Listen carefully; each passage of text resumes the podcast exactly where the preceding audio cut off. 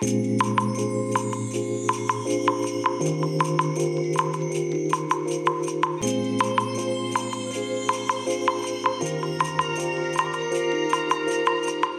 いおはようございます。本日はですね9月22日木曜日でございます。車の中の気温は20.8度ですね。いや今日はね正直ね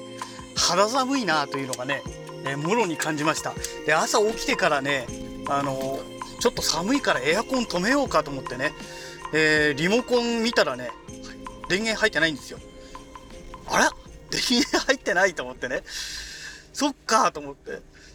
エアコンつけてなくてこんなに寒いんだみたいなね、えーそんな感じの朝でございました。まあね車の中が20.8度ですからねそれは寒いわけですよね。はい、えー天気はね曇りでございます。でね今はね風全然吹いてないみたいなんですけど朝方ねすごい風が強くてですね先日のあの台風14号の時とね比べてねいや全然今日の方が台風みたいな風だよねっていうね、まあ、そんな状態でしたね。あの台風14号ね正直ねうちの方はね全然ねもう雨だけで風はね全然なかったんですよ本当に。不思議なぐらいにね風が吹いてなくてですね。いやー。本当にあれ台風だったのかって言いたくなるぐらいですねちょっと微妙な台風ではあったんですけどもまあ今回はですねあの何て言うんでしょうかね台風みたいな感じの風でしたね朝ね。今はねあでも今もまだ風吹いてるか背の低い木はねあんまり動いてないんですけど背が高い木はね上の方がねかなりガサガサ動いてますね。うん。まあ、私がね3階建ての3階部分に住んでますのでだから余計その風の影響を受けやすいんでしょうかね。高いところが風が強いのかもしれないですね。はい。えー、それでね昨日なんですけども昨日はねあのーまあツイッターで散々ねツイートしてたんですけども横浜のねえっ、と桜木町まあみなとみらいみたいなもんですよね。桜木町と馬車道の間ぐらいの場所にね、えー神奈川県不動産会館っていうのがありまして、まあ、そこにね、えーうちの会社が所属してる宅建協会があるんですけどもでそのね宅建協会で、えー今度はねあの宅建士宅地建物取引士っていうねえー昔はね、えー宅地建物取引主任者っていう名前だったんですけども今宅建士ということで名前が変わりましてね。でこの宅建士の資格を持った人は5年に一度ね、あのー更新があるんですよ。要は有効期限が5年間なんですね。で5年が満了する、えー半年前かな、えーにね、えーその講習を受けて、えーそれで免許をね新しい5年間でね書き換えるという作業があるんですけどもそのね講習会がねもうね1日缶詰なんですよ。えー、と受付がね9時20分からで9時50分から講習会が始まって、えー、と4時？4時25分までか。が講習会でそこから5分間休憩があって4時半から効果測定っていうね簡単なテストがあって。でまあ最終的にねあのーその会場をね出られたのがね5時前後だったかな？うん。あの全部テストが終わってその後回答説明があってでその後その免許をね新しいその更新された免許を配られてでそれを受け取ってそこからね、えーその建物5階からね、えー百何十人だか受けてるんですかね。もうちょっといたのかな。自分が91番でしたからもっといたかもしれないですね。200人近くいたのかもしれないんですけどもその人たちが一斉に降りてくるっていうね。でもエレベーターはもう全然使い物になりませんので階段でねえ5階から1階まで降りてくるという感じで多分5時過ぎてると思うんですけどね。うん。まあそんな感じでね、まあ、昨日受けてきたわけですよ。行きはねあのこっちをね何時だっけな？5時5時33分だかねうちのすぐ近くのセブンであのパンとコーヒー牛乳買ってね、えーそれで出発したんですけどもで、えー、と駐車場がね、まあ、当然ね不動産会館には駐車場なんか、まあ、あるんですけども使いませんのでで周辺はねもうねそういう場所ですからとてもじゃないですけど時間貸しのねコインパーキングなんか止めたらねいくらなるか分かんないじゃないですか。もう数千円いっちゃいますから。どうしようかと思ってね。でたまたまねうちの兄に聞いたんですよ。そしたらねあの大桟橋っていうのがね、まあ、歩いて30分ぐらいの場所にあるらしくてそこがね1日ねどんなに止めても最大1500円だって言うんですよ。平日の場合はね。だそこがいいよっていう話を聞いてあそれならいいねって話になってまあ昨日そこを止めたんですね。で要は自宅を出てから大桟橋に着いたのがね6時20何分かな？27分とかなんかそんな感じでね。あさ6時37分かな？でとにかくまあ1時間ぐらいで着いちゃったわけですよ。1時間何分だかそんなもんでね。うん。いやびっくりでしたね。でまあこの会社のね軽ワゴン車で行ってますからねえ。ですからスピードなんかもう80キロが限界ですよ。この軽ワゴン車でスピード出せるのがね。で高速道路を使ってずっと行くんですけども。ね、その状態で行って、まあ、渋滞にはね、運よくはまらなかったんですけども、それでね、1時間で着いてしまったっていうのがね、ちょっとびっくりでしたね。で、じゃあ帰りはどうなのかって話なんですけども、帰りはね、もう最悪で、あの、最寄りのね、そのインターチェンジ乗ろうとしたらね、あの、今使ってるね、まあ、この軽ワゴン車乗ってるね、軽ワゴン車にはカーナビがついてなくてですね、私がね、スーパーカブ用に買ったパナソニックのゴリラっていうね、ポータブルカーナビがあるんですけどこれをね今これ設置してるんですけどもこのポータブルカーナビのね GPS の精度が悪くて走ってたらねもうちょっとで左折だなと思ったら要はこの GPS がちゃんと連動してなかったんでしょうね。その関係でねあの見事にねインターチェンジ過ぎちゃいましてでなんか戻るも大変じゃないですか。知らない道を通ってるわけですからね。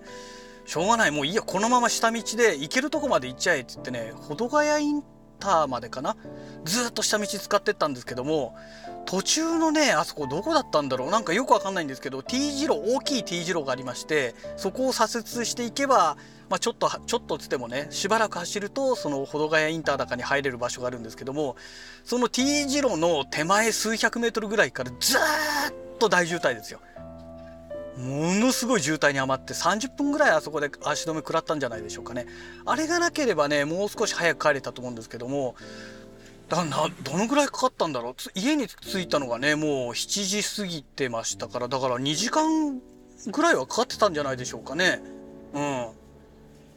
まあ本当にねあの、行きはよいよい帰りは怖いっていうね、まさにそのパターンになりましたけどね。まあ行きはね、朝でしたからね、あの道路もね、スカスカだったって。まあ高速道路ばっかり走ってたっていうのもありましたけども、でね、大型のね、トラックとかトレーラーばっかり走ってまして、まあちょっと怖かったですけどね、うん。普通車がほとんどいませんでしたからね。うん、で、帰りはね、あのー、そうですね、でも夕方でしたので、やっぱりトラックが7割、8割ぐらいがトラックでしたかね。うん。まあ、そんな感じでしたね。はい。えっ、ー、と、それでですね、あのー、昨日、本当はね、昨日のもう朝一でね、見れたはずなんですけども、そういうことで、昨日はもう朝からね、早朝から出てしまったので見れなくてですね、昨日の夜帰ってきてからですね、えー、テレビアニメ、えー、オーバーロード第4期第12話、最終回の一つ前ということでね、えー、昨日見たんですけども、いや、これでね、なんて言うんでしょう。あの、オープニングの動画で出てくる映像ですね。その映像の、おそらくこれで全てがもう出払ってしまったんじゃないのかなという状態なんですよね。だからあとは、あの、もう単純な話ね。あの、まあ、最終回、来週が最終回になりますので、最終回はオープニングの映像に多分ま出ていなかったんだろうと。うんと、そのオープニングの映像の中で出てきてないのは、ね、一番最後の全員がこう横に並んでね、えー、出てくるシーンですけども、まああのシーンぐらいですよね、出てきてないのがね。うん。まああれが、もしかしたら、ね、まあ王国、リエスティーゼ王国をね、今攻め滅ぼしてる最中なわけですから、まあ最後の全てが終わった後にああやってね、高台かなんかに行ってね、で、全員が並ぶっていう、そういうシーンなのかもしれないですけども、ねちょっとね、どうなるんだろうかっていうとこですよね。で、あとはね、あの、アングラウス、ね、第1期からずっと出ていた、ね、キャラクターでしたけど、ついにここでね、あのー、終了ということになってしまいましたね。すごい残念ですよね。まさかね、まさかあんなにね、あっさりと行くとはね、ちょっと思わなかったですよね。これだけ出てきたキャラクターなのに、まあその最後の演出は良かったんですけどね、演出は素晴らしく良かったんですけども、瞬殺かよみたいなね。いやー、呼吸とその対応も素晴らしく良かったんだけども、いや、瞬殺かと思って、まあでもそうだよねっていうね。キャラクターのレベルとかねいろいろ考えたらね。まあそうなっちゃうよねっていう。まあそういう結果だったんですけどもね。うんでもなんかなんかね、うん、悲しいなとねいう感じですよね。だからもうどんどんどんどんキャラクターがね死んでいくんでね。あの銀河英雄伝説結局その続き全然もうずっと見てないんですけども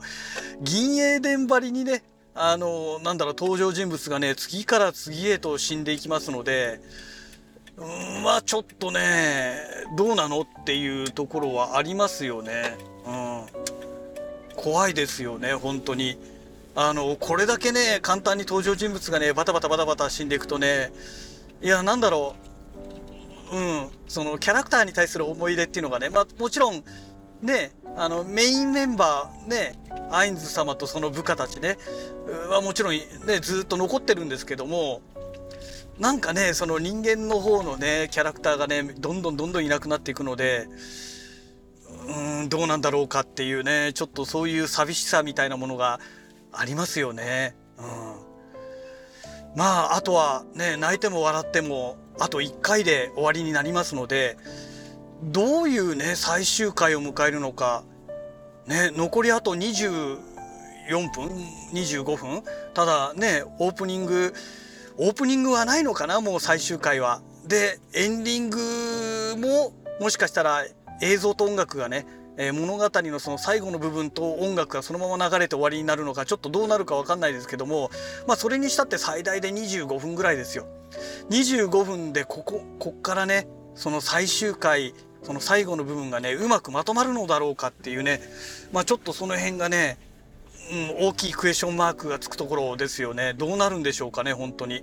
非常に気になるところですよね。うんまあそんなわけでねもうそろそろね、えー、会社の駐車場に今もう近いところまで来てますんでねまあ今日はねこの辺りで終わりにしようかと思いますけどもまあ次週ね、えー、オーバーロード第4期第13話最終回ですねえー、楽しみにしたいななんて思ってます。はい、え、そんなわけでねまた次回のラジログをお楽しみください。それではまた。